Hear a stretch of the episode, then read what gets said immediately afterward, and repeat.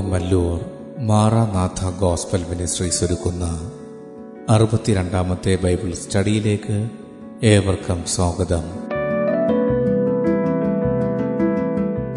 യേശു ക്രിസ്തു ആരാണ് എന്ന വിഷയത്തെ ആസ്പദമാക്കി ഞാൻ മുന്തിരിവള്ളി എന്ന വിഷയത്തിൻ്റെ 2-ാം ഭാഗമാണ് നിങ്ങൾ കേൾക്കുവാൻ പോകുന്നത്. ക്ലാസുകൾ എടുക്കുന്നത് ബ്രദർ സുനിൽ കുമാർ CG. അന്വേഷണങ്ങൾക്ക് 9447206680. ഈ ക്ലാസുകളുടെ വീഡിയോ യൂട്യൂബിലും ലഭ്യമാണ്. Amen TV network, Trivandrum, Kerala. 9995975980.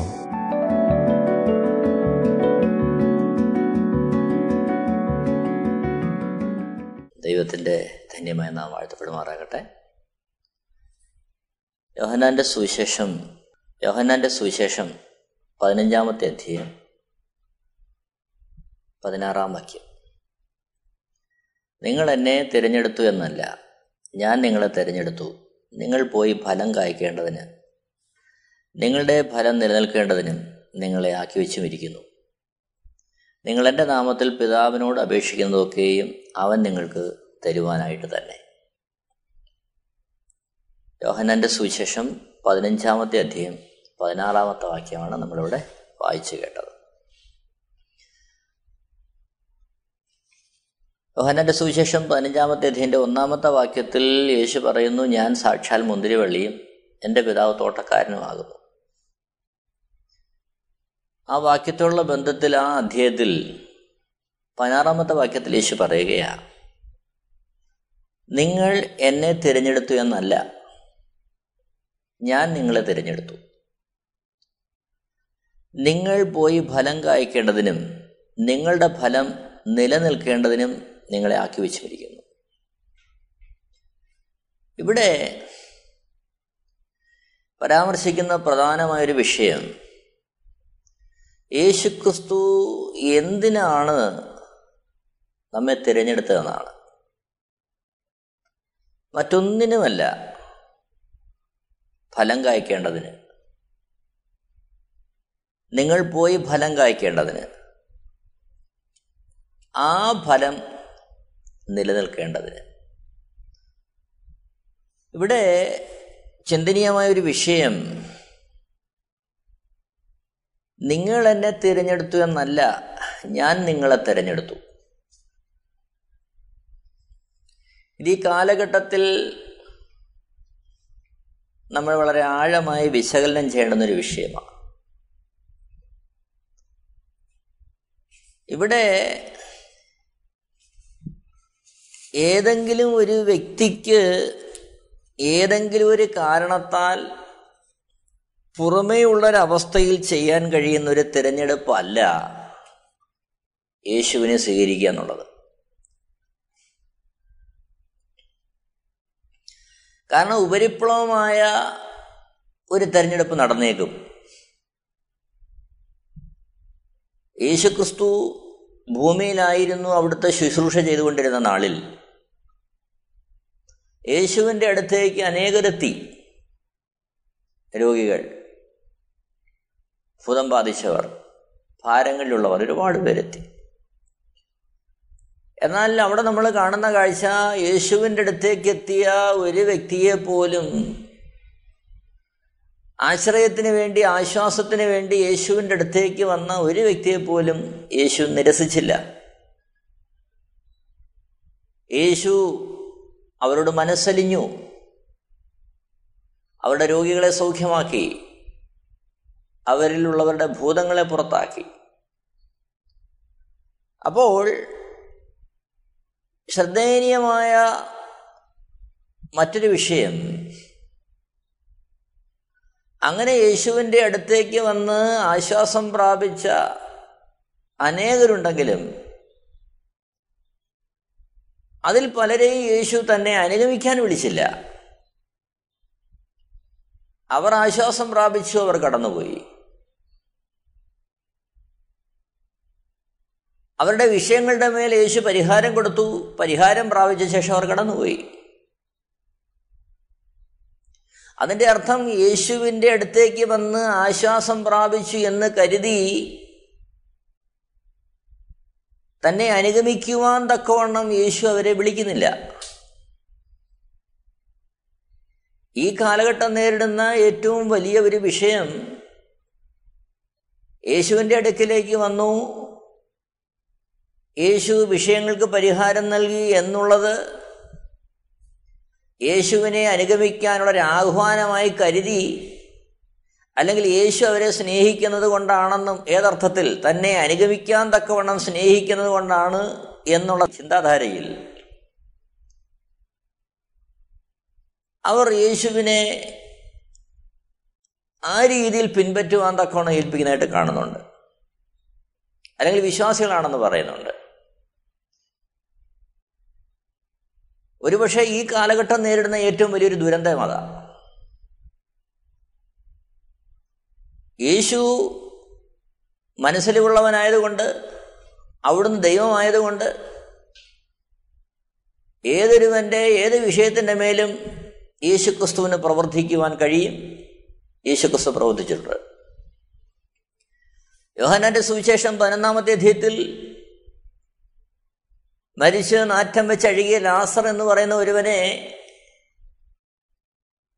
മരണശേഷം 4 ദിവസം കഴിഞ്ഞ് കല്ലറയിൽ നിന്ന് യേശു അവനെ ജീവനുള്ളവനായി പുറത്തേക്ക് വിളിച്ചു വരുന്ന നമ്മൾ കാണുന്നുണ്ട്. അപ്പോൾ ആ ഭവനം യേശുവിനെ സ്നേഹിച്ച ഭവനമായിരുന്നു. ഇവിടെ വ്യക്തമാക്കുന്നത് യേശുക്രിസ്തുവിന് ഒരു മനുഷ്യൻ്റെ ഏതവസ്ഥയിലും പ്രവർത്തിക്കുവാൻ യേശുക്രിസ്തുവിന് കഴിയും. എന്നാൽ ഇവിടെ യേശുക്രിസ്തുവിനാലുള്ള തിരഞ്ഞെടുപ്പ് അവൻ്റെ മേലുണ്ടോ എന്നുള്ളതാണ് വസ്തുത. യേശുക്രിസ്തു ആ അർത്ഥത്തിൽ ഒരുവനെ തിരഞ്ഞെടുക്കുമ്പോൾ ആ തിരഞ്ഞെടുക്കുന്നതിന് യേശുവിനുള്ള ലക്ഷ്യം മറ്റൊന്നുമല്ല, അവർ പോയി ഫലം കായ്ക്കണം, ആ ഫലം നിലനിൽക്കണമെന്നുള്ളതാണ്. അതിനുവേണ്ടിയാണ് യേശു തിരഞ്ഞെടുക്കുന്നത്. അല്ലാതെ നിരന്തരം അവൻ്റെ രോഗത്തിനും അവൻ്റെ കടഭാരത്തിനും അവൻ്റെ ജീവിത സുഖത്തിനും വേണ്ടി യേശുവിനോട് പ്രാർത്ഥിച്ച് ആ കാര്യങ്ങളെല്ലാം നിവർത്തിക്കുന്നതിന് വേണ്ടിയായിട്ട് യേശു ആരെയും തിരഞ്ഞെടുത്തിട്ടില്ല. അത് നമ്മൾ വളരെ ആഴത്തിൽ മനസ്സിലാക്കുന്ന ഒരു കാര്യമാണ്.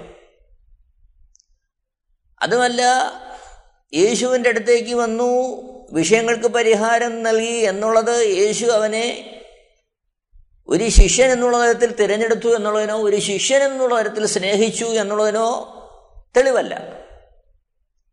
കാരണം യേശു എല്ലാവരെയും സ്നേഹിക്കുന്നു, അവിടുത്തെ സൃഷ്ടാവായതുകൊണ്ട്. അതുകൊണ്ടാണ് യേശുക്രിസ്തു പറഞ്ഞത്, ആ യേശുക്രിസ്തുവിൻ്റെ അടുത്തേക്ക് വന്ന് പ്രാർത്ഥിക്കുന്ന ഏതൊരുവനും അവന് ഒരു മറുപടി നൽകുവാൻ യേശുക്രിസ്തുവിൻ്റെ പക്കലുണ്ട്. നല്ലവരുടെ മേലും ദുഷ്ടന്മാരുടെ മേലും ഒരേപോലെ മഴ പെയ്യിക്കുന്ന ഒരു ദൈവമുണ്ട്. മുട്ടുന്നവർക്ക് വേണ്ടി വാതിൽ തുറക്കുന്ന ഒരു ദൈവമുണ്ട്. യാചിക്കുന്നവർക്ക് വേണ്ടി നൽകുന്ന ഒരു ദൈവമുണ്ട്. പക്ഷേ യാചന എന്നുള്ളത് യേശുക്രിസ്തു തിരഞ്ഞെടുത്തു എന്നുള്ളതിൻ്റെ അടയാളമല്ല. ഈ കാലഘട്ടത്തിൽ യേശുവിൻ്റെ അടുത്തേക്ക് വന്ന് പ്രാർത്ഥിച്ചു, വിഷയത്തിന് പരിഹാരം നൽകി എന്നുള്ളത് കൊണ്ട്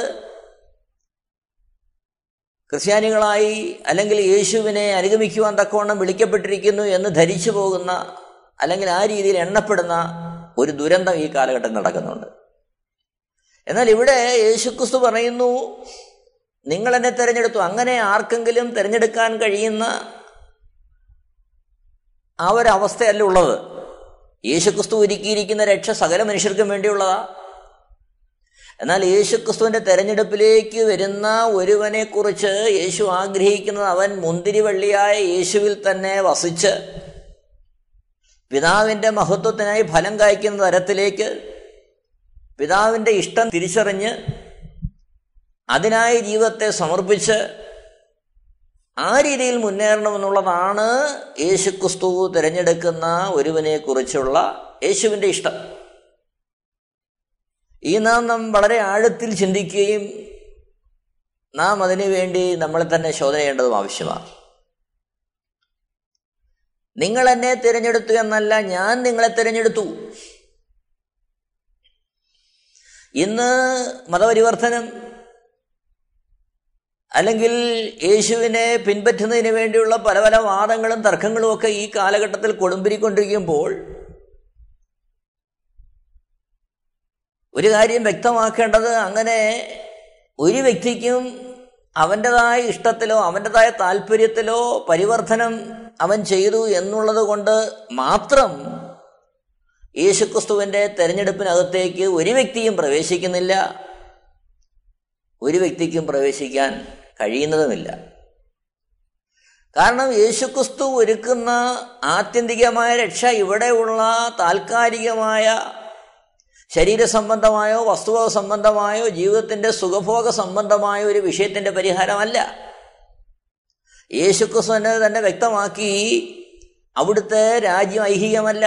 ഈ ഇഹത്തിലുള്ള ഒരു രാജ്യം സ്ഥാപിക്കുകയോ ഈ ഇഹത്തിലെ ഏതെങ്കിലും സുഖസൗകര്യങ്ങളോ ഒരുവന് കേവലം നൽകി അതിൽ നിന്ന് തൃപ്തിയടയുക എന്നുള്ളതല്ല യേശുക്രിസ്തു ഒരുവനെ വിളിച്ച വിളിയിലുള്ള ആശ. ഇത് നാം മനസ്സിലാക്കണം.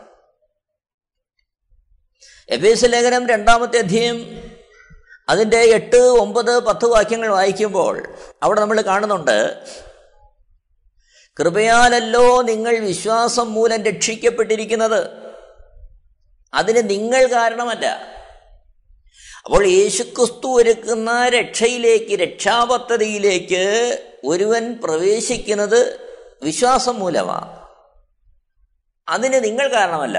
അതായത് ആ ഒരു രക്ഷയിലേക്ക് പ്രവേശനം ഒരുവന് ലഭിക്കുന്നതിന് ഒരുവൻ്റെ വ്യക്തിത്വമോ ഒരുവൻ്റെ അറിവോ അവൻ്റെ പാരമ്പര്യമോ അവൻ്റെ കഴിവുകളോ ജാതിയോ മതമോ വർഗമോ വർണ്ണമോ സമ്പത്തോ ഒന്നും അതിന് നിദാനമല്ല, അതിന് ആധാരമല്ല. മറിച്ച് അത് ദൈവത്തിൻ്റെ ദാനമത്രേ ആകുന്നു. എന്തിനാണ്? ആരും പ്രശംസിപ്പാതിരിപ്പാൻ പ്രവൃത്തികളും കാരണമല്ല. അപ്പോൾ യേശുക്രിസ്തുവിനാൽ ഒരുവൻ തിരഞ്ഞെടുക്കപ്പെടുമ്പോൾ ഇവിടെ ഒരാൾക്കും ഒരാളെയും പരിവർത്തനം ചെയ്യാൻ സാധ്യമല്ല. ഒരാൾക്കും മറ്റൊരാളെ ക്രിസ്തുവിൻ്റെ ആ ആത്യന്തികമായ പദ്ധതിയിലേക്ക് പ്രവേശിപ്പിക്കാനും സാധ്യമല്ല, അവൻ്റെ വ്യക്തിപരമായ കഴിവുകളുടെ അടിസ്ഥാനത്തിൽ. മറിച്ച് ഇവിടെ നമ്മൾ വായിക്കുന്നു കൃപയാൽ, കൃപയാൽ, കൃപയാൽ. അവിടെ ദൈവത്തിൻ്റെ ദാനമായിട്ട് ഒരുവൻ്റെ ഉള്ളിൽ നൽകുന്ന വിശ്വാസം മൂലം കൃപയാൽ, ദൈവകൃപയാൽ അവിടെയും ആശ്രയിക്കാനുള്ളതും മഹത്വപ്പെടുത്തുവാനുള്ളതും ദൈവത്തിൻ്റെ കൃപയെ മാത്രമാണ്. നോക്കണം, നിങ്ങൾ എന്നെ തിരഞ്ഞെടുത്തു എന്നല്ല, ഞാൻ നിങ്ങളെ തിരഞ്ഞെടുത്തു. യേശുക്രിസ്തുവിൻ്റെ തിരഞ്ഞെടുപ്പിൻ്റെ പ്രകാരമാണ് ഒരുവൻ യേശുവിൻ്റെ അടുത്തേക്ക് വരുന്നത്, യേശുവിനായി ജീവിക്കുവാൻ. അവന് വേണ്ടി ജീവിക്കാൻ ചില കാര്യങ്ങൾ ഉണ്ടാക്കുന്നതിന് വേണ്ടി വരുന്ന കാര്യമല്ല ഇവിടുത്തെ വിശുദ്ധ വേദപുസ്തകത്തിലെ പരാമർശം. വിശുദ്ധ വേദപുസ്തകത്തിലെ ലേഖനങ്ങൾ അത് എഴുതപ്പെട്ടിരിക്കുന്നത്, പുതിയ നിയമത്തിലെ ലേഖനങ്ങൾ എഴുതപ്പെട്ടിരിക്കുന്നത് മുഴുവൻ യേശുവിനെ രക്ഷകനും കർത്താവും പ്രാണപ്രിയനുമായി സ്വീകരിച്ച് ആ പാതാരവിന്ദത്തിൽ ജീവിതം സമർപ്പിച്ച് യേശുവിന് വേണ്ടി ജീവിക്കാൻ ഇറങ്ങിത്തിരിച്ചവരെയാണ്, അവരെ ഉദ്ദേശിച്ചാണ് ഇതെല്ലാം എഴുതിയിരിക്കുന്നത്. മറിച്ച് ലോകത്തിൻ്റെ സുഖങ്ങളോ സൗകര്യങ്ങളോ ആർഭാടങ്ങളോ സൗഭാഗ്യങ്ങളോ എത്തിപ്പിടിക്കുവാൻ വേണ്ടി യേശുവിനെ ആയുധമാക്കുന്ന ഒരു കൂട്ടരെക്കുറിച്ചല്ല ഇവിടെ പറഞ്ഞിരിക്കുന്നത്. അങ്ങനെയുണ്ട്. കാരണം യേശുവിന് ആ വിഷയത്തിൽ വലിയ വിഷമമൊന്നുമില്ല. കാരണം ഈ ഭൂമിയിൽ ഒരുവൻ എന്ത് നേടിയാലും അതെല്ലാം ഭൗതികമായത് ഇവിടെ ഉപേക്ഷിച്ചു പോയേ മതിയാകും. വീടാകട്ടെ അതിവിടെ കളഞ്ഞിട്ട് പോകണം, വസ്തുവകളാകട്ടെ അതെല്ലാം ഇവിടെ വിടണം, വാഹനമാകട്ടെ പേരോ പ്രശസ്തിയോ എന്തുമാകട്ടെ, എന്തുമാകട്ടെ സ്ഥാനമാനങ്ങളാകട്ടെ പദവികളാകട്ടെ അത് മുഴുവൻ ഇവിടെ ഉപേക്ഷിച്ചു പോയേ മതിയാകൂ. അപ്പോൾ ഇവിടെ പരാമർശിക്കുന്ന വിഷയം, അതിനുവേണ്ടി പലരും യേശുവിനെ തിരഞ്ഞെടുക്കുന്നുണ്ട്, ഈ ലോകത്തിന് വേണ്ടി, ലോകത്തിൻ്റെ സുഖത്തിന് വേണ്ടി, ലോകത്തിൻ്റെ താല്പര്യങ്ങൾക്ക് വേണ്ടി, അവരുടെ മഹത്വത്തിന് വേണ്ടി, അവരെ ഉയർത്തി കാണിക്കുവാൻ. പക്ഷേ അതിലൊന്നും യേശുവിൻ്റെ ഹൃദയത്തിന് അവരുദ്ദേശിക്കുന്ന, മറ്റുള്ളവരുദ്ദേശിക്കുന്ന തരത്തിലുള്ള ഒരു കുലുക്കമൊന്നും ഉണ്ടാകത്തില്ല. കാരണം ഒരുവനെ സംബന്ധിച്ച് അവന് ഭൂമിയിൽ ലഭിക്കുന്ന ആയുസ് നിത്യമുള്ള ബന്ധത്തിൽ നോക്കിയാൽ, പ്രപഞ്ചത്തിൻ്റെ സൃഷ്ടിപ്പിനുള്ള ബന്ധത്തിൽ നോക്കിയാൽ അത് ഞൊടി നേരത്തേക്കേ ഉള്ളൂ, അല്പ നിമിഷങ്ങൾ മാത്രം. കോടാനുകോടി വർഷങ്ങളായി, ഇനിയും കോടാനുകോടി വർഷങ്ങൾ ശേഷിക്കുന്നു. അതിൻ്റെ നടുവിൽ ഒരു മനുഷ്യന് ലഭിക്കുന്ന 60, 70, 80, 100, 120 എത്രയോ ആയിക്കൊള്ളട്ടെ, ആ ആയുസ് ഒരു ഞൊടി നേരമേ ഉള്ളൂ. ആ ഞൊടി നേരത്തേക്ക് ഇവനിവിടെ അനുഭവിക്കുന്ന സുഖസൗകര്യങ്ങളോ പേരോ പ്രശസ്തിയോ പ്രശംസയോ ഒന്നും നിത്യമുള്ള ബന്ധത്തിൽ ദൈവത്തിന് പറച്ചുള്ള ഒരു കാര്യമല്ല. കാരണം ദൈവസന്ധി നിൽക്കുമ്പോൾ വിശുദ്ധ വേദപുസ്തകം നമ്മൾ കാണുന്നു, അവനവൻ ശരീരത്തിലിരിക്കുമ്പോൾ ചെയ്യുന്ന നല്ലതാകിലും തീയതാകിലും അതിന് തക്കവണ്ണം പ്രതിഫലം വാങ്ങേണ്ട നാം ഓരോരുത്തരും യേശുക്രിസ്തുവിന്റെ ന്യായാസനത്തിന് മുമ്പാകെ നിൽക്കേണ്ടതാകുന്നു. 1 Corinthians 5:10. അപ്പോൾ നാം ഈ വസ്തുത മനസ്സിലാക്കി വേണം നാം നമ്മുടെ ജീവിതത്തെ മുന്നോട്ട് നയിക്കാൻ. യോഹന്നാന്റെ സുവിശേഷം 15:4 വായിക്കുമ്പോൾ, എന്നിൽ വസിപ്പിൻ, അത് തിരഞ്ഞെടുക്കപ്പെടുവാൻ തക്കവണ്ണം വിളിക്കപ്പെട്ട ഒരുവനെ കുറിച്ച് യേശുക്രിസ്തു നൽകുന്ന ആഹ്വാനമാണ്. അപ്പോൾ കൃപയാൽ വിശ്വാസം മൂലം രക്ഷിക്കപ്പെടേണ്ടതിന് വിളിക്കപ്പെട്ട, അല്ലെങ്കിൽ യേശുക്രിസ്തുവിൻ്റെ വചനം ഒരുവൻ്റെ ഹൃദയത്തിൽ പകരപ്പെടുമ്പോൾ, യേശുക്രിസ്തുവിൻ്റെ സ്നേഹം ഒരുവൻ്റെ ഹൃദയത്തിൽ അതേ ആഴത്തിൽ പതിയുമ്പോൾ, യേശുവിൽ വസിക്കാൻ വേണ്ടി അവനാണ് ആദ്യം ചുവടുവെക്കുന്നത്. ഒരർത്ഥത്തിൽ യേശുക്രിസ്തുവിൻ്റെ തെരഞ്ഞെടുപ്പ് ഒരുവൻ്റെ ഹൃദയത്തിൽ വെളിപ്പെടുമ്പോൾ യേശുവിൽ വസിക്കുവാനുള്ള ചുവട് അവനവൻ്റെ ജീവിതത്തിൽ മുന്നോട്ട് വയ്ക്കുക. അപ്പോൾ യേശുക്രിസ്തുവിൻ്റെ തിരഞ്ഞെടുപ്പ് ഒരുവൻ്റെ അന്തരാത്മാവിൽ വെളിപ്പെടേണ്ടതാണ്, അവൻ്റെ ഉള്ളത്തിൽ വെളിപ്പെടേണ്ടതാണ്. അത് പുറമേ കാണുന്നൊരു കാര്യമല്ല. എന്നാൽ പുറമേ കാണുന്ന കാര്യം അവൻ യേശുവിന് വേണ്ടി തന്നെ ജീവിതത്തെ തിരിക്കുന്നതാണ്. അപ്പോൾ യേശുവിൻ്റെ സ്നേഹത്താൽ, യേശുവിൻ്റെ ആ മഹത്വത്തെ തിരിച്ചറിഞ്ഞ് യേശുവിന് വേണ്ടി ഒരുവൻ ചുവട് വയ്ക്കുമ്പോൾ ലോകം കാണും അവൻ യേശുവിലേക്ക് തിരിഞ്ഞു. അപ്പോൾ ലോകത്തിലുള്ളവർക്ക് അതിനെക്കുറിച്ച് ഒരുപാട് അഭിപ്രായങ്ങൾ പറയാനുണ്ട്. എന്നാൽ വ്യക്തിപരമായി യേശുവിന് വേണ്ടി ജീവിക്കുവാൻ ജീവിതത്തെ സമർപ്പിച്ച് തിരിയുന്ന ഒരുവന്റെ ഉള്ളിൽ അവൻ ദൈവവുമായിട്ട് നിർണയം പ്രാപിക്കുക. ദൈവം അവനെ വിളിച്ചു, ആ യേശുക്രിസ്തു അവന് വേണ്ടി മരിച്ചു, അടക്കം ചെയ്യപ്പെട്ടു, ഉയർത്തെഴുന്നേറ്റു എന്നുള്ള യാഥാർത്ഥ്യം, ആത്മീയ സത്യം അവൻ്റെ ഹൃദയത്തിലേക്ക് ദൈവം പകർന്നു കൊടുത്തു. യഥാർത്ഥത്തിൽ യേശുക്രിസ്തു തിരഞ്ഞെടുക്കുന്നു എന്ന് പറയുമ്പോൾ, യേശുക്രിസ്തു ഒരുവനെ വിളിക്കുന്നു എന്ന് പറയുമ്പോൾ യഥാർത്ഥത്തിൽ സംഭവിക്കുന്ന കാര്യം, ഇന്നേക്ക് 1900 വർഷങ്ങൾക്ക് മുമ്പ് കാൽവരി ക്രൂശിൽ മാനകുലത്തിൻ്റെ പാപത്തിൻ്റെ പരിഹാരത്തിനായി യാഗമായ യേശുക്രിസ്തു വ്യക്തിപരമായി തനിക്ക് വേണ്ടി മരിച്ചു എന്നുള്ള ആ യാഥാർത്ഥ്യ ബോധം അവൻ്റെ ഹൃദയത്തിലേക്ക് പകരുകയാണ്. അതാണ് യേശുവിൻ്റെ വിളി. അത് വ്യക്തിപരമായ എന്തെങ്കിലും ഭൗതിക ലാഭമല്ല ഇവിടെ വിഷയം, നേട്ടമല്ല വിഷയം. ഒരു വേള ഇതൊക്കെ മുഖാന്തരമായെന്ന് വരാം. പക്ഷെ ആ മുഖാന്തരങ്ങളിലൂടെ ദൈവമുഖത്തെ അന്വേഷിക്കാൻ തിരിയുന്ന ഒരുവന്റെ ഉള്ളിലേക്ക് യേശുക്രിസ്തു പകരുന്ന ആത്യന്തിക കാര്യം ഇതാ: നീ അടിസ്ഥാനപരമായി ആദാമിൻ്റെ സന്തതിയാകിയാൽ നീ പാപത്തിൻ്റെ അടിമത്വത്തിലാണ്. ആ പാപത്തിൻ്റെ അടിമത്വത്തിലായിരിക്കുന്ന നിനക്ക് വേണ്ടി ഒരു രക്ഷകനുണ്ട്. ലോകത്തിൽ എത്രയൊക്കെ സുഖസൗകര്യങ്ങൾ ഉണ്ടായാലും, അല്ല ലോകത്തിൽ എന്തൊക്കെ കഷ്ടങ്ങളുടെ ഞെരുക്കത്തിലൂടെ ആയിരുന്നാലും, ഈ ഭൂമിയിലെ ജീവിതം താൽക്കാലികമാണ്. നിനക്ക് വേണ്ടി ഒരുക്കിയിരിക്കുന്ന നിത്യമായൊരു രക്ഷയുണ്ട്. ആ രക്ഷയിലേക്ക് നിന്നെ വിളിക്കുവാൻ ഒരു രക്ഷകനുണ്ട്. ആ രക്ഷകൻ നിന്റെ പാപങ്ങൾക്ക് വേണ്ടി കാൽവരി ക്രൂശിൽ മരിച്ചു, എന്നാൽ മൂന്നാം നാൾ മരണത്തെ തോൽപ്പിച്ച് ഉയർത്തെഴുന്നേറ്റു, ഇന്ന് അവൻ ജീവിക്കുന്നു എന്നുള്ള യാഥാർത്ഥ്യ ബോധം ഒരുവന്റെ ഹൃദയത്തിലേക്ക് പരിശുദ്ധാത്മാവിനാൽ ദൈവവചനത്താൽ പകരപ്പെടുമ്പോൾ, ആ തെരഞ്ഞെടുപ്പ് അവൻ്റെ ഹൃദയത്തിൽ ബോധ്യപ്പെടുമ്പോൾ അവൻ അവൻ്റെ ജീവിതത്തെ യേശുവിന് വേണ്ടി തിരിക്കുന്നു. അതാണ് എന്നിൽ വസിപ്പിൻ. അപ്പോൾ അവൻ സ്വമേധയാ യേശുവിന് വേണ്ടി ജീവിക്കുവാൻ, യേശുവിന് വേണ്ടി അവൻ്റെ ജീവിതത്തെ സമർപ്പിക്കുവാൻ ഒരുങ്ങി യേശുവിനെ തൻ്റെ ജീവിതത്തെ കൊടുക്കുകയാണ്. ആ ഒരു സമർപ്പണമാണ് യേശുക്രിസ്തു ഒരുവനെ തിരഞ്ഞെടുക്കുന്നതിലൂടെ നടക്കുന്നതും നടക്കേണ്ടതും, അതിലൂടെയാണ് അവൻ മുന്നേറേണ്ടതും. നോക്കണമേ, നിങ്ങൾ എന്നെ തിരഞ്ഞെടുത്തു എന്നല്ല, ഞാൻ നിങ്ങളെ തിരഞ്ഞെടുത്തു. അപ്പോൾ അങ്ങനെ ഒരുവനെ തിരഞ്ഞെടുക്കുന്നത് എന്തിനാ? നിങ്ങൾ പോയി ഫലം കായ്ക്കേണ്ടതിന്. പോയി ഫലം കായ്ക്കണം. അതായത് യേശുക്രിസ്തു തന്നിരിക്കുന്ന ദൗത്യവുമായി അവൻ കടന്നു പോകണം. എവിടേക്ക് പോകണം? തിരഞ്ഞെടുത്തവൻ്റെ ഇഷ്ടമറിഞ്ഞ് തിരഞ്ഞെടുത്തവൻ എവിടേക്ക് പോകണമെന്ന് ആഗ്രഹിക്കുന്നു അവിടേക്ക് പോകണം. സ്വന്തം ഭവനമാകാം, സ്വന്തം ഗ്രാമമാകാം, സ്വന്തം രാജ്യമാകാം, മറ്റ് രാജ്യങ്ങളാകാം,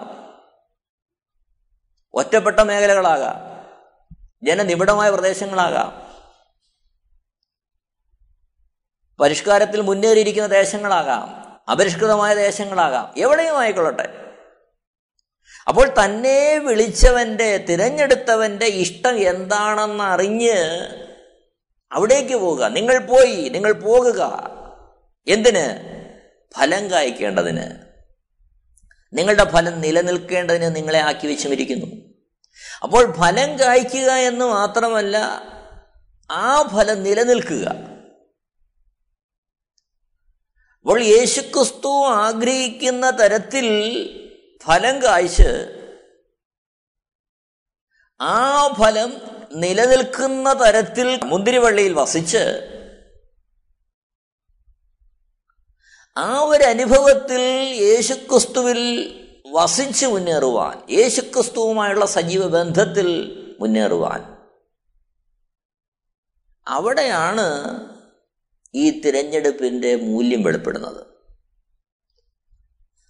നോക്കണമേ, എഫേ സു ലേഖനം 2-ാം അധ്യായം അതിൻ്റെ 9-ാമത്തെ വാക്യത്തിലേക്ക് വരുമ്പോൾ, ആരും പ്രശംസിക്കാതിരിപ്പാൻ പ്രവൃത്തികളും കാരണമല്ല. 8-ാമത്തെ വാക്യം, കൃപയാലല്ലോ നിങ്ങൾ വിശ്വാസം മൂലം രക്ഷിക്കപ്പെട്ടിരിക്കുന്നത്, അതിനും നിങ്ങൾ കാരണമല്ല, ദൈവത്തിൻ്റെ ദാനമത്രയാകുന്നു. ആരും പ്രശംസിക്കാതിരിപ്പാൻ പ്രവൃത്തികളും കാരണമല്ല. അപ്പോൾ ഒരു വ്യക്തി യേശുക്രിസ്തുവിനാൽ ആകർഷിക്കപ്പെട്ട് തിരഞ്ഞെടുക്കപ്പെട്ട് യേശുക്രിസ്തുവിൻ്റെ സന്നിധിയിലേക്ക് അവൻ വരുമ്പോൾ അതിന് അവൻ്റെ യാതൊന്നും കാരണമല്ല. ആരും പ്രശംസിക്കാതിരിപ്പാൻ പ്രവൃത്തികളും കാരണമല്ല. അപ്പോൾ മറ്റുള്ളവരുടെ പ്രവൃത്തികൾ കൊണ്ടാണ് ഒരുവൻ യേശുവിനെ അറിഞ്ഞതെന്ന് പറഞ്ഞ് പ്രശംസിപ്പാനും ആർക്കും വകയില്ല. അതുകൊണ്ട് തന്നെ ഒരുവൻ മറ്റൊരുവനെ യേശുവിലേക്ക് കൊണ്ടുവന്നു എന്ന് അതേ അർത്ഥത്തിൽ പറയുന്നതിൽ അർത്ഥമില്ല. കാരണം തിരഞ്ഞെടുക്കപ്പെട്ട ഒരുവനെ അതിനുവേണ്ടി തിരഞ്ഞെടുത്തവൻ ഉപയോഗിക്കുകയാണ്. അവിടെ ആർക്കും പ്രശംസിപ്പാനൊന്നുമില്ല. ഇതാണ് വിശുദ്ധ വേദപുസ്തകത്തിൻ്റെ വീക്ഷണം. കാരണം ഇന്നേക്ക് 1900 വർഷങ്ങൾക്ക് മുമ്പ് കാൽവരി ക്രൂശിൽ മാനകുലത്തിൻ്റെ പാപത്തിൻ്റെ മോചനത്തിനായി മരിക്കപ്പെട്ട ഒരുവൻ, ക്രൂശിക്കപ്പെട്ട് അവസാനത്തുള്ളി രക്തവും ചീന്തിയ ഒരുവൻ, ആ രക്തം ചീന്തിയത് എനിക്ക് വേണ്ടിയായിരുന്നു എന്നും ആ രക്തം ചീന്തിയവൻ ഉയർത്തെഴുന്നേറ്റ് ഇന്നും എനിക്കായി ജീവിക്കുന്നു എന്നും എന്നെ വിലയ്ക്ക് വാങ്ങിയ ആ സ്നേഹത്തിൻ്റെ മുമ്പാകെ അവന് വേണ്ടിയാണ് ഞാൻ ജീവിക്കേണ്ടതെന്നുള്ള സമർപ്പണവും യാഥാർത്ഥ്യബോധവും ഒരുവൻ്റെ ഹൃദയത്തിലേക്ക് പകരപ്പെടുന്നതും അത് കേവലം ഉപരിപ്ലവമായ ഒരു പ്രവൃത്തി കൊണ്ട് നടക്കത്തില്ല. അതേതെങ്കിലും വ്യക്തികൾ എന്തെങ്കിലും നൽകിയത് കൊണ്ട് നടക്കത്തില്ല. അതവൻ്റെ ഹൃദയത്തെ ആകമാനം മാറ്റിമറിക്കുന്ന തരത്തിൽ രൂപാന്തരപ്പെട്ടു വരേണ്ട ഒരു കാര്യമാണ്. നോക്കണം, യോഹന്നാന്റെ സുവിശേഷം 15:4 എന്നിൽ വസിപ്പിൻ, ഞാൻ നിങ്ങളിലും വസിക്കും. അപ്പോൾ തിരഞ്ഞെടുക്കപ്പെട്ട യേശുക്രിസ്തുവിനാൽ തിരഞ്ഞെടുക്കപ്പെടുന്ന ഒരുവൻ ആ വിളി ഉണ്ടാകുമ്പോൾ ആ യേശുക്രിസ്തുവിൻ്റെ ആ ആഹ്വാനത്തിൻ്റെ മുമ്പാകെ, വിളിയുടെ മുമ്പാകെ ചുവടുവെക്കുന്ന ഒരുവൻ, സമർപ്പിക്കപ്പെടുന്ന ഒരുവൻ, ഏൽപ്പിച്ചു കൊടുക്കുന്ന ഒരുവൻ, അതായത് ഒരു കൊമ്പ് മുന്തിരിവള്ളിയിൽ എങ്ങനെ വസിക്കുന്നുവോ അതേ അർത്ഥത്തിൽ ഇനി ഞാനല്ല, എന്നിൽ ജീവിക്കുന്നത് ക്രിസ്തു അത്രേ എന്നുള്ള ബോധ്യത്തിൽ, ഇനി ഞാൻ എനിക്കുള്ളവനല്ല, എന്നെ സ്നേഹിച്ച, എനിക്ക് വേണ്ടി മരിച്ച, അടക്കം ചെയ്യപ്പെട്ട് ഉയർത്തെഴുന്നേറ്റ് എന്നെ വിലയ്ക്ക് വാങ്ങിയ ഒരുവനാണ് എന്നുള്ള ബോധം അവൻ്റെ അന്തരാത്മാവിൽ അതേ ആഴത്തിൽ തിരിച്ചറിഞ്ഞ് ആ യേശുവിൽ വസിക്കാൻ, യേശുവിനായി തീരുവാൻ അവൻ ഏൽപ്പിച്ചു കൊടുക്കുമ്പോൾ യോഹന്നാന്റെ സുവിശേഷം 15:4 പറയുന്നത് പോലെ ഞാൻ നിങ്ങളിലും വസിക്കും യേശു പറയുകയാണ്. നോക്കണം, അങ്ങനെ സമർപ്പിക്കപ്പെടുന്ന ഒരുവനെ കുറിച്ച് പറയുന്നു യോഹന്നാന്റെ സുവിശേഷം 15:16, നിങ്ങൾ എന്നെ തിരഞ്ഞെടുത്തു എന്നല്ല, ഞാൻ നിങ്ങളെ തിരഞ്ഞെടുത്തു, നിങ്ങൾ പോയി ഫലം കായ്ക്കേണ്ടതിന്, നിങ്ങളുടെ ഫലം നിലനിൽക്കേണ്ടതിന് നിങ്ങളെ ആക്കി വെച്ചിരിക്കുന്നു. എന്തിനാ ആക്കി വെച്ചത്? പോയി ഫലം കായ്ക്കുവാൻ. നോക്കണം, എന്തിനാണ് ഈ ഫലം കായ്ക്കുന്നത്? അവന് വേണ്ടിയാണോ? അവൻ്റെ പേരിനോ പ്രശംസയ്ക്കോ പുകഴ്ചയ്ക്കോ മാനത്തിനോ ധനസമ്പാദത്തിനോ ഉന്നമനത്തിനോ മറ്റെന്തിനും വേണ്ടിയാണോ? ഒരിക്കലുമല്ല. നിങ്ങളെൻ്റെ നാമത്തിൽ പിതാവിനോട് അപേക്ഷിക്കുന്നതൊക്കെയും അവൻ നിങ്ങൾക്ക് തരുവാനായിട്ട് തന്നെ. അപ്പോൾ ഇവിടെ പിതാവിൻ്റെ നാമത്തിൽ അപേക്ഷിക്കുന്നതൊക്കെയും അവൻ നിങ്ങൾക്ക് തരും. എന്തിനാ തരുന്നത്? എന്തിനാണ് അപേക്ഷ? തിരഞ്ഞെടുത്ത് എന്തിനാ? ഫലം കായ്ക്കാൻ. അപ്പോൾ പിതാവിനോട് അപേക്ഷിക്കേണ്ടെന്ന എന്തിനു വേണ്ടിയാ? ഫലം കായ്ക്കുവാനുള്ള മുഖാന്തരങ്ങൾക്ക് വേണ്ടി. അപ്പോൾ അവിടെയാണ് പിതാവ് മഹത്വപ്പെടുന്നത്. അതാണ് 15:8 കാണുന്നത്, നിങ്ങൾ വളരെ ഫലം കായ്ക്കുന്നതിനാൽ എൻ്റെ പിതാവ് മഹത്വപ്പെടുന്നു. അപ്പോൾ ഇവിടെയാണ് യേശുക്രിസ്തു ഒരുവനെ തിരഞ്ഞെടുക്കുന്നതിൻ്റെ മഹത്വം വെളിപ്പെടുന്നത്. പ്രിയരെ, ഇതൊരു മതമാറ്റമല്ല. ഈ കാലഘട്ടം വല്ലാതെ തെറ്റിദ്ധരിച്ചു പോയിരിക്കുന്നു വിശുദ്ധ വേദപുസ്തകത്തെ. മതം മാറിയതുകൊണ്ട് നിത്യമുള്ള ബന്ധത്തിൽ യാതൊരു ഫലവുമില്ല. കാരണം യേശുക്രിസ്തു ഭൂമിയിലേക്ക് വന്നത് തന്നെ ഈ മരണശേഷം അവനുള്ള ഒരു നിത്യതയെക്കുറിച്ച് വെളിപ്പെടുത്തുവാനാണ്. അതാണ് സുവിശേഷത്തിൻ്റെ കാതൽ. യേശുക്രിസ്തു പല ആവർത്തി പറഞ്ഞു, യേശുക്രിസ്തു ലൗകികനല്ല. ഈ ലോകം ഒരിക്കലും നമുക്ക് ശാശ്വതമല്ല, യോഗ്യമല്ല. ആ ഒരർത്ഥത്തിൽ കാര്യങ്ങളെ കണ്ട്, എന്നാൽ ഈ ലോകത്തിൻ്റെ മധ്യേ എല്ലാവരും ഒരേപോലെ സ്നേഹിക്കുവാനും അവരെ കരുതുവാനും യേശുക്രിസ്തു സ്നേഹിച്ച് അതേപോലെ ആഴത്തിൽ മറ്റുള്ളവരെ ഉൾക്കൊള്ളുവാനുമാണ് ഓരോരുത്തരെ തിരഞ്ഞെടുക്കുന്നത്. ഈ ഒരു ബോധ്യത്തിനകത്ത് നിന്നുകൊണ്ട് ഓരോരുത്തരുടെ വിളിയും തിരഞ്ഞെടുപ്പ് ഉറപ്പാക്കി യേശുക്രിസ്തുവിൽ പിതാവിൻ്റെ മഹത്വത്തിനെ ഫലം കായ്ച്ച് മുന്നേറുവാനാണ് യേശു ഓരോരുത്തരെ വിളിച്ചിരിക്കുന്നത്. ഇവിടെയാണ് യോഹന്നാന്റെ സുവിശേഷം 15:1 യേശു പറയുന്നത് പോലെ, ഞാൻ സാക്ഷാൽ മുന്തിരിവള്ളിയും എൻ്റെ പിതാവ് തോട്ടക്കാരനും ആകുന്നു. നോക്കണം, അതിൻ്റെ 5 ഞാൻ മുന്തിരിവള്ളിയും നിങ്ങൾ കൊമ്പുകളുമാകുന്നു. ഒരുത്തൻ എന്നിലും ഞാൻ അവനിലും വസിക്കുന്നുവെങ്കിൽ അവൻ വളരെ ഫലം കായ്ക്കും. അവിടെയാണ് യേശുക്രിസ്തു പറയുന്നത്, എന്നെ പിരിഞ്ഞ് നിങ്ങൾക്കൊന്നും ചെയ്യുവാൻ കഴിയുകയില്ല. അപ്പോൾ പിതാവിൻ്റെ മഹത്വത്തിനായി യേശുക്രിസ്തുവിൻ്റെ തിരഞ്ഞെടുപ്പിനകത്ത് നിന്നുകൊണ്ട് നിലനിൽക്കുന്ന ഫലം കായ്ക്കണമെങ്കിൽ യേശുക്രിസ്തുവിനെ പിരിഞ്ഞ് ആർക്കും ചെയ്യാൻ സാധ്യമല്ല. അതിനുവേണ്ടിയാണ് ഗുരുവൻ വിളിച്ചിരിക്കുന്നത്. ഇവിടെയാണ് യേശുക്രിസ്തു പറയുന്നത്, ആ നല്ല ഫലം കായ്ക്കുന്ന മുന്തിരിവള്ളിയാണ് യേശുക്രിസ്തു. അവനിൽ വസിക്കുക, അവനായി സമർപ്പിക്കുക, അവനായി നിലനിൽക്കുക, അവനെ സ്നേഹിക്കുക, ജീവിതം അതിനായി ഒഴിഞ്ഞു വെക്കുക. അതാണ് യേശുക്രിസ്തുവിൻ്റെ തിരഞ്ഞെടുപ്പിൻ്റെ ആ മഹത്വം. അതിനായി നമ്മളെ തന്നെ സമർപ്പിക്കാം. ദൈവനാമം മഹത്വപ്പെടുമാറാകട്ടെ. Amen T V network Christian internet channel സുവിശേഷീകരണത്തിന്റെ വ്യത്യസ്ത മുഖം തേടിയുള്ള യാത്ര. YouTube and Facebook. Amen T V network, Trivandrum, Kerala. ഞങ്ങളുടെ വിലാസം: മാറാനാഥാ gospel ministries, Marankuzhi, Kummallur P O, Kollam 691573. അന്വേഷണങ്ങൾക്ക് 9447206680.